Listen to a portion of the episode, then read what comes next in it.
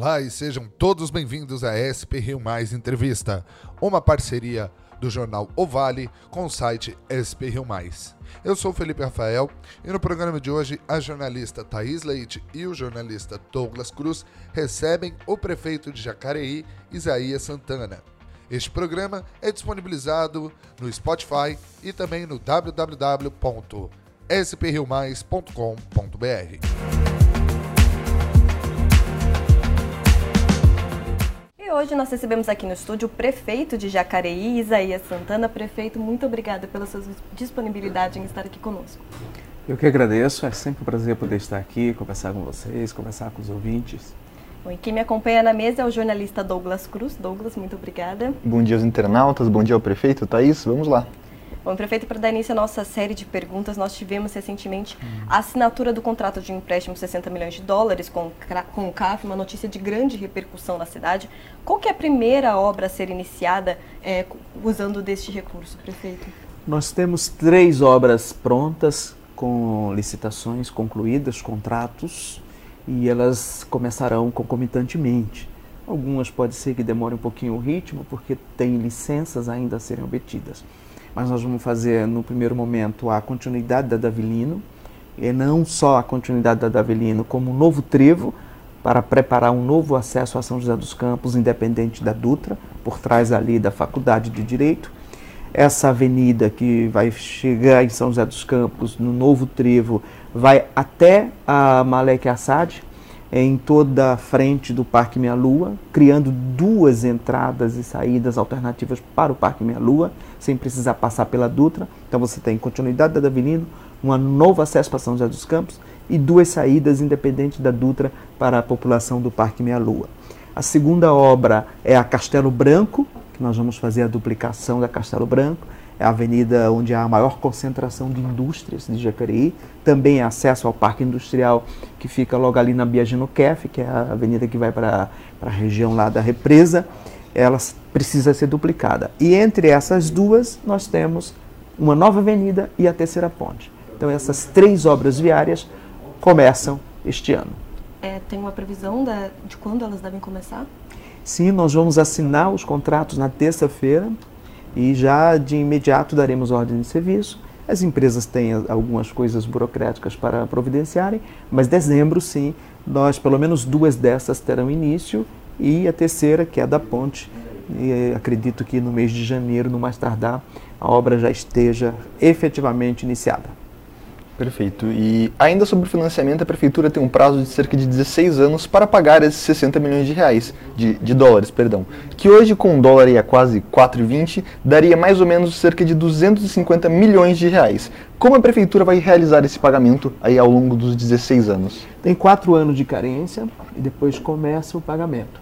O pagamento vai ser 12 anos, portanto parcelas razoáveis o pagamento tem a garantia da União, isso significa que se a prefeitura tiver algum problema, outras prioridades, a União é quem vai reter os certo. recursos do FPM, que é o Fundo de Participação dos Municípios. Com isso, você tem plena garantia de que haverá solvência e haverá a quitação dentro do prazo. É, esse volume, que aparentemente parece ser uma grande quantidade, na verdade, representa cerca de 35% do que o município pode contrair de empréstimo. Sim. A regra de ouro é: o município só pode ter uma soma de empréstimo até 120% da sua receita corrente líquida. Jacareí dá mais ou menos 450 milhões, a sua receita corrente líquida, que é aquela desvinculada das transferências vinculadas a serviços definidos. E esse montante representa isso, 35%, 40% desse volume. De tal forma que hoje o município ainda tem 40% de possibilidade de fazer empréstimo. Porque o limite é o que está dentro de um ano de um exercício. Isso significa dizer que nós vamos pagar em 12 anos aquilo que representa menos de 25% do que temos em um ano. Então é bem tranquilo para o município, para o futuro, sem nenhum problema. Até porque nós pagamos vários empréstimos de governos anteriores. E dentro do planejamento dessa série de obras, é, todas as que não vão começar nesse ano, todas devem começar ainda em 2020? É, tem alguma obra que deve conseguir ser finalizada ainda durante o ano de 2020? A da Davilino e a da Castelo Branco, a gente tem expectativa de que seja finaliz, sejam finalizadas ainda em 2020. A terceira ponte pode ser que avance para o primeiro semestre de 2021. Isso depende muito do ritmo da obra.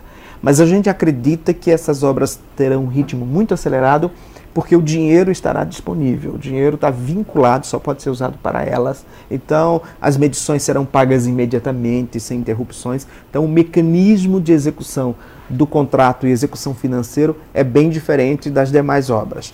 Hoje nós temos, além delas, um acordo com o Ministério Público e a Defensoria Pública, liberado o trevo de interligação entre a Ademar de Barros, a Davilino e a Getúlio Vargas, que, é, que é um dispositivo importante para o trânsito. Temos também liberado o morro, que é a recuperação do Morro do Cristo, e as ciclovias. Essas três nós vamos agora terminar os processos licitatórios para também começar o ano que vem. As demais nós concedemos de comum acordo um prazo de 60 dias para que o Ministério Público e a Defensoria, dentro ainda daquele processo referente ao plano diretor, apresente algumas condicionantes que eles entendem que devam ser postas para que a gente possa discutir a liberação das outras. Mas a gente imagina que no primeiro trimestre do ano que vem essa demanda já seja resolvida e aí a gente continua fazendo as licitações seguintes. Bom, já que a gente falou sobre Ministério Público, Defensoria Pública, nessa semana o senhor assinou um TAC né, com a Defensoria Pública e o Ministério Público para a retomada da revisão do plano de diretor, que agora aguarda a homologação da Justiça. O senhor acredita que da forma que estava sendo apresentada essa revisão no ano passado, ela de fato ainda carecia desses ajustes? Como que o senhor avalia essas condicionantes acordadas para a retomada do plano? Não, não acredito que deveria ter sido feito nenhum tipo de ajuste. Acho que o procedimento estava correto, possível, o procedimento estava dentro da norma e suficiente. No entanto, a gente não tem como esperar discussões judiciais. O tempo da justiça, 10, 15, 20 anos, é um tempo que não pode submeter nem os empreendedores, nem a legislação urbanística, nem o município.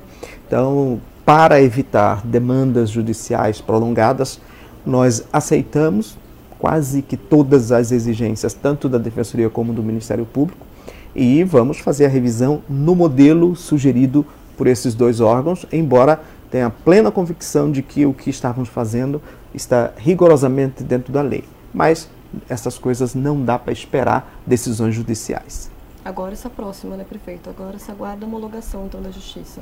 A gente espera que, acho que não haverá nenhuma objeção, já que todas as partes concordaram que a juíza homologue, e vai começar um processo bastante longo, imagino que aí um ano e quatro meses, todo esse processo, porque nós temos que contratar uma consultoria especializada, nós temos que constituir um grupo gestor do processo para que o processo saia do controle absoluto do Poder Executivo.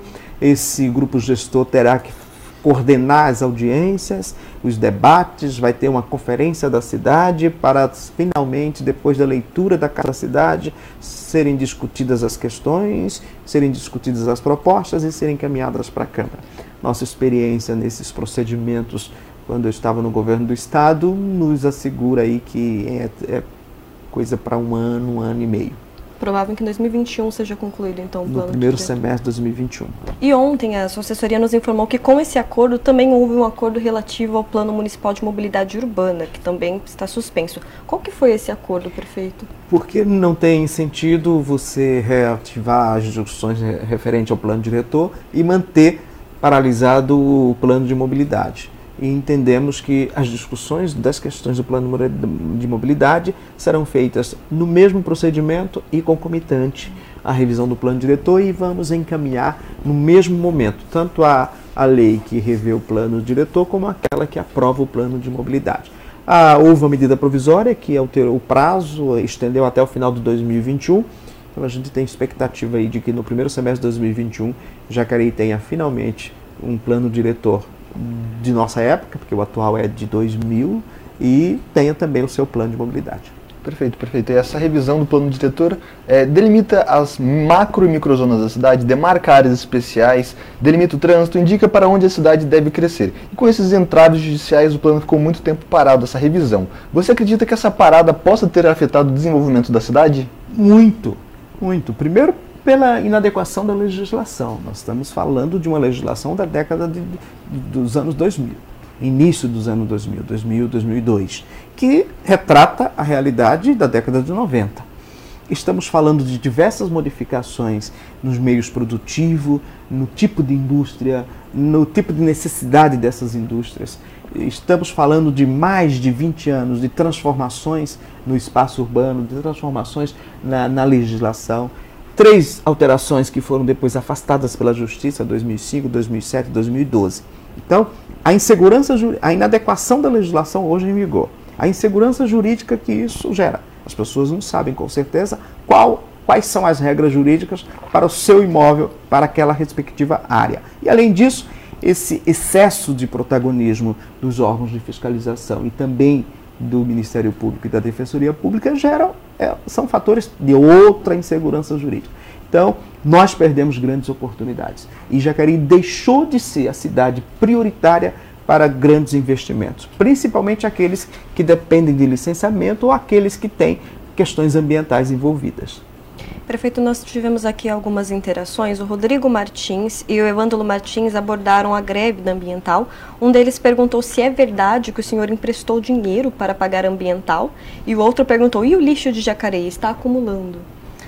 Foi suspenso o movimento, que eu não chamo de greve, mas um movimento de paralisação. Greve tem regras e as regras não foram obedecidas. Greve é um direito do empregado, mas tem regras e a legislação condiciona. Uma paralisação, responsabilidade inteira da empresa e vamos cobrar da empresa. E nós simplesmente temos muitas dificuldades, estamos com muita dificuldade de, de pagar todas as obrigações no mês de novembro e dezembro, por vários fatores. Tivemos uma queda aí de algo em torno de 50 milhões de reais da nossa arrecadação, vários recursos federais e estaduais que não foram repassados, você tem que administrar as suas dívidas de acordo com a capacidade dos recursos que entram. E atrasos, infelizmente, no poder público são rotina, são normais. Mas nada que justificasse a paralisação, nada que justificasse a empresa ter optado a não pagar determinados direitos. Tal forma que nós podemos não emprestar, mas pagar algo, parte do, do que devemos. Agora até o dia 12, 13, terça-feira que vem, dia 10, vamos acertar mais uma quantia em atraso e eu espero até dezembro regularizar a situação para que não seja usada como justificativa para novas paralisações. Perfeito. Outra interação aqui também da Ana Maria Silva, perguntando, senhor prefeito, vai haver concurso para professores? Sempre é necessário, vence agora em março né, o concurso está em vigor e nós teremos sim para substituições e para reposição, porque professor sempre a rede precisa contratar. Bom, falando em educação, essa semana a sua assessoria divulgou que vai haver, que o senhor fez um projeto, né, sobre a mudança no plano de carreira dos professores. Será que o senhor poderia abordar um pouquinho sobre para a gente? Nós apresentamos linhas das mudanças que, que a equipe entende que deva ser tomada para consulta pública. Uh, acho que essa a ideia de ter é, um depois da consulta que depois vai depois que a gente vai analisar as sugestões dos professores, dos servidores e definir qual é o projeto, inclusive os vereadores. Acho que é, eleger representantes fica uma coisa hoje já desnecessária. Você tem aí mecanismos para ouvir todo mundo. Então, durante 30 dias estaremos ouvindo os professores. Na sequência, vamos conversar com os professores, conversar com os vereadores para apresentar um projeto consensual para não ter muitos problemas na sua tramitação e aprovação. Essa consulta pode ser acessada pelo site da prefeitura? Está tudo disponível no site, a, a, o que, quais são as propostas, a minuta da futura legislação para esperar. Ela trabalha três temas importantes. Né? O primeiro é tentar manter o padrão remuneratório do professor de Jacareí no mesmo padrão do professor de São José dos Campos, e isso é uma conquista importante para a categoria, para que não haja muita mudança de professor. A ideia é ter que, que o professor tem as duas turmas em Jacareí e, portanto, ele não tem a vantagem econômica de vir para uma segunda turma em São José dos Campos. Há, há uma, uma, muitos professores que estão nas duas redes. Nós vamos criar a figura da promoção por mérito no tocante a títulos, tanto especialização como mestrado, como doutorado. Acho que para a qualidade do ensino e para incentivar aquele profissional que se dedica à, à pesquisa e ao estudo, isso é importante e outras regras referentes a acesso a, a, a promoções que não estão adequadas, inclusive à nova legislação federal. Então, jacareí.sp.gov.br, né? Só conferir lá a proposta. Voltando um pouquinho para a área de mobilidade, prefeito, o senhor enviou um projeto à Câmara que institui subsídio, subsídio tarifário no transporte público. Esse projeto traz a isenção do ISSQN, né, Imposto sobre Serviços de Qualquer Natureza, nos anos de 2020 e 2021. Qual que é o objetivo desse projeto? E essa isenção relativa aos dois anos, ela representa cerca de qual valor, prefeito? A isenção é para cobrir o desconto que nós estamos dando para o usuário comum que não tem nenhum benefício. Então, a tarifa ela tem o preço fixado, mas nós demos um desconto de 70 centavos para aquele usuário comum que não tem vale transporte, que não tem nenhuma redução de tarifa eh, fixada em lei, para que ele não seja mais penalizado do que ele já é. Porque nessa tarifa que ele paga, já estão embutidas as gratuidades de estudante, metade, a gratuidade de pessoas com necessidades especiais, a gratuidade de maiores de 65 e a gratuidade das pessoas entre 60 e 65. Então, todas as gratuidades eh, entra como usuário não pagante. E esse usuário não pagante ou pagante parcial, ele entra na conta para recair o preço sobre o usuário comum. Então não é justo que esse usuário comum pague tudo isso. Nós fizemos o cálculo e entendemos que é preciso dar esse desconto para que o usuário que paga não pague para aqueles que têm gratuidade. Porque esse usuário é mais carente do que aquele que tem gratuidade, do ponto de vista socioeconômico. Né? Ele não tem, ou não tem emprego, ou tem um emprego informal, ou é um emprego que não dá vale transporte, portanto ele não tem nenhuma proteção social no tocante ao transporte, e ele, usuário, está subvencionando as gratuidades de professor, de maior de 60 e de pessoas com deficiência. Então, essa, esse desconto é para corrigir essa distorção. E além disso, a gente precisa de recursos para isso. Portanto, o ISS compensaria. A segunda mudança é que nós precisamos tirar das costas deste usuário comum as gratuidades de professor, de aluno, aliás, de aluno, de maior de 60 até 65 e de pessoas com deficiência. E para tirar disto, é o poder público com seus tributos que vai fazer o pagamento da tarifa. Portanto, a, a prefeitura passará a comprar essas tarifas, remunerar a prestadora para que isso não recaia sobre o ônus financeiro do usuário comum que é quem não tem nenhum benefício e acaba pagando a conta das gratuidades que, por lei, a gente entende que deva ser estendida. E essa isenção do ISS, difícil, hein? ISSQN, por esses dois anos, representa cerca de qual valor? Este ano que passou, 1 milhão e 100 é o valor do ISS. 1 milhão e 100, certo. Perfeito. Ainda falando sobre mobilidade, o secretário Edinho Guedes disse que a retomada de 100% dos radares fixos deve ficar para 2020 em Jacareí e teria um objetivo aí diferente que não seria a arrecadação e sim a conscientização dos motoristas e também pegar um pouco aí a fuga, do, fuga dos pedágios. Qual seria o novo objetivo desses radares em Jacareí que vai ficar para o ano que vem? Eu acho que o radar e a fiscalização eletrônica e lombadas, tudo é para educar o motorista que não consegue obedecer às regras. Porque se todos os motoristas e todos, inclusive os pedestres, obedecessem às regras, você não precisaria desses mecanismos de sanção. Para que serve isso? Para que as pessoas andem a 40, para que as pessoas parem para pedestre passar, para que as pessoas obedeçam à sinalização, parem no vermelho. Se as pessoas não obedecem por falta de consciência do que é o trânsito, da importância da vida humana no trânsito, e a gente está perdendo vidas, nós precisamos de mecanismos sancionatórios. E os mais eficientes são os mecanismos eletrônicos que estão aí à disposição. Tem que ter. No dia que nós tivermos uma sociedade em que as pessoas obedeçam às regras pelo simples fato de ser regra posta para o bem-estar da coletividade, nós não precisamos dessas sanções. Prefeito, o Luiz Gustavo perguntou sobre o asfalto no Marquês e a Elo Rosa perguntou o que aconteceu na Avenida Santa Helena que inundou. Água na Avenida Santa Helena, com volume extremamente superior à média, a média do mês 60 milímetros. Só na quarta-feira foram 40 em determinados trechos.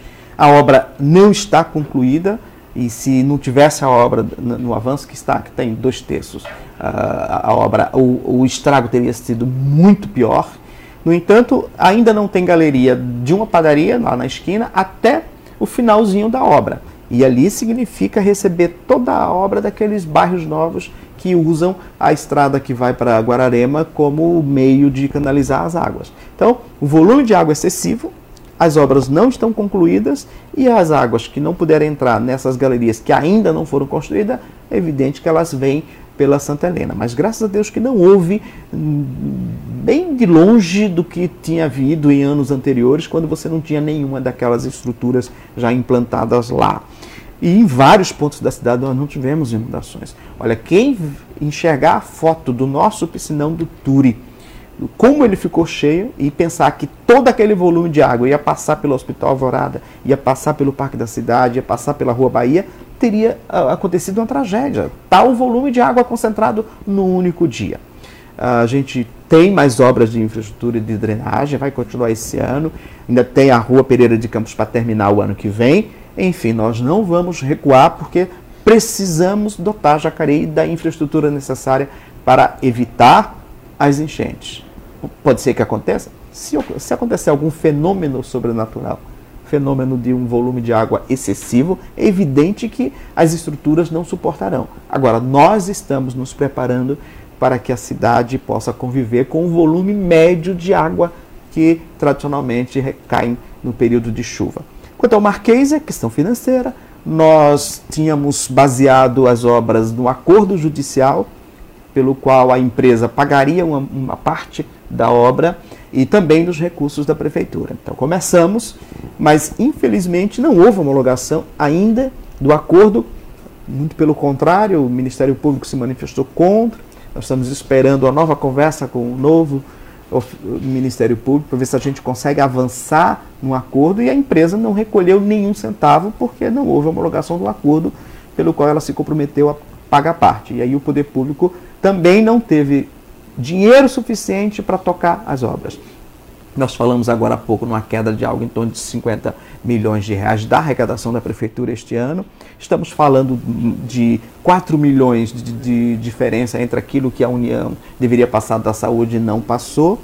4 milhões de, de ordens judiciais, de obrigações que não seriam do município, mas do Estado, que a Justiça manda o município pagar. Nós estamos falando de 1 milhão e 500, mais ou menos, de reposição dos médicos, do mais médico, que a União não está repondo mais. Estamos falando de 2 milhões e 600 do, do, do, de prestações da assistência social que não foram repassados. Estamos falando de queda no repasse da educação, que obrigou o município a suplementar em 10 milhões de reais esse ano o valor do Fundep para poder pagar a folha de pagamento da rede toda a economia que o governo federal tem feito, todo o controle do déficit público que o governo federal tem feito, recai sobre o município, porque controla-se as receitas, controla-se os repasses, mas não se controla os serviços. Muito pelo contrário.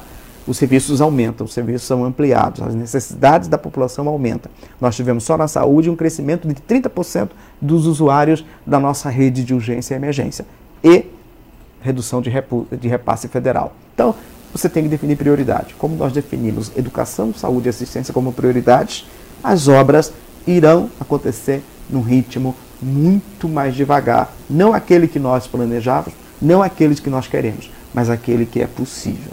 E falando em saúde, nós tivemos no boletim oficial de sexta-feira passada a prorrogação da intervenção na Santa Casa. Prefeito, o senhor ainda está otimista quanto ao término dessa intervenção? O senhor acredita que deve acontecer dentro dos próximos seis meses? Não, não acontecerá e eu não serei irresponsável de fazer essa altura. Acho que eu já passou o prazo de eu fazer. Depois das eleições, dependendo do resultado, posso até pensar em rediscutir algumas propostas. Mas há um pressuposto aí que nós não conseguimos superar esse ano, que é resolver a dívida trabalhista. nós começamos a fazer vários negócios, vários acordos, pagamos bastante dívidas, mas ainda tem um volume de dívida trabalhista dos funcionários da Santa Casa que inviabiliza qualquer entidade, qualquer empresa de assumir, porque ela é sucessora nas obrigações para com os trabalhadores. Esse é o grande e único objetivo, obstáculo. Nós temos duas entidades sérias daqui da região que queriam, mas para assumir a responsabilidade pelo passivo trabalhista ninguém aceita. Então eu espero continuar esse processo de colocar as dívidas trabalhistas em ordem e deixar pronto. Se depois das eleições, dependendo do resultado, tivermos condições de voltar a conversar, acertaremos esse ano. Se não, só mesmo em 2021.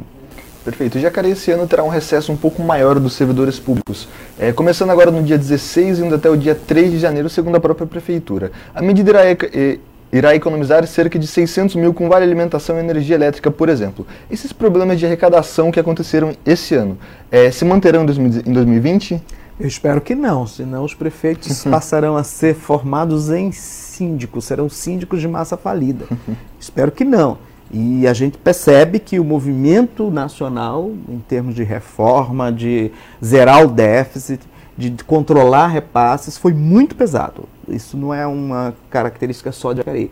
Na verdade, só estão bem as prefeituras que têm receita própria superior à dependência de recursos federais. Né? Ontem mesmo eu estava numa reunião no governo, no Palácio, e estava lá o prefeito de Piracicaba, que é o Bajas Negre, que já foi ministro da Saúde, prefeito uh, reeleito várias vezes, com experiência tremenda. E a pergunta que ele fez para a gente, assim foi começou aí, e aí? Já tem dinheiro para pagar o 13 terceiro? Piracicaba. né? Várias cidades uh, adotaram medidas de restrições. Esse é, é, é apenas uma forma, mas mais do que isso, você reduz despesas indiretas. E se você chegar numa conta do final do ano a economizar 900 ou 1 milhão com o mês de dezembro, você vale a pena. Porque é dinheiro que não sai naquele mês e que você consegue cumprir os compromissos básicos, essenciais. E lá em Jacareí, a gente deixa bem claro já que os nossos compromissos, folha de pagamento, percentual da educação, que precisa, senão a responsabilidade é nossa, é, não comprometer os serviços de saúde, é, e aí tem que ter responsabilidade com isso, e os demais serviços essenciais. Os outros a gente tem que negociar e esperar que janeiro chegue logo. Perfeito, mais uma interação aqui. O Evândalo Martins perguntando: perfeito, os 317 mil reais vão aparecer de volta no Legislativo? Temos mais uma pergunta aqui também, só um segundo. Da Monique é, senhor prefeito, a escola MF Santo Antônio da Boa Vista, que as obras foram iniciadas e abandonadas há alguns anos, como será essa situação? Essa começa já no primeiro trimestre do, do ano que vem, já está a licitação concluída, a gente vai começá-la em 2020 e a possibilidade de ser concluída em 2020. É, o dinheiro que sumiu, sumiu, sumiu não, foi objeto de um, de um crime, de uma Sim. fraude é, operada por terceiros na, na, na conta bancária da Câmara Municipal. Acredito que essa pergunta deve ser formulada para os vereadores, para os presidentes da Câmara. Tá certo. E o Leandro Neri, ele perguntou aqui também sobre a precariedade do serviço oferecido pela UPA ele precisa apontar no que a gente sabe que tem uma demanda de tempo superior ao ideal, porque a UPA estava planejada para 8.500 pessoas e já chegou a 22 mil em determinado mês, mantendo a média ali de 14 mil. Uma estrutura para 8.500 para atender 14 ou chegar a 22, evidentemente que você adia o tempo de atendimento e diminui a, o tempo dedicado a, ao paciente. Também um outro problema que é característica de todas as unidades de, de atenção, o, o 24 horas, é que nem sempre você tem grandes especialistas. Você tem alguns especialistas, alguns médicos experientes na retaguarda, na coordenação, e médicos, uh, alguns deles até jovem. Então você pode ter algum probleminha aqui e acolá, mas falar em precariedade aí já é demais. Prefeito, o senhor logo entra no seu último ano de mandato. Quais que são as suas metas para realizar agora no primeiro e no segundo semestre de 2020? Primeiro a gente precisa terminar essas obras de infraestrutura. Nós precisamos terminar o asfalto do Bela Vista, o asfalto do Marquês, o, o asfalto do Parque dos Príncipes. Nós vamos começar avançando em saneamento básico, a rede de, de, de, de esgoto lá no Veraneira já e também Chácaras Reunidas e Garapés. Hoje acabamos de assinar um contrato com a Caixa e vamos começar a rede de esgoto do Porto Velho.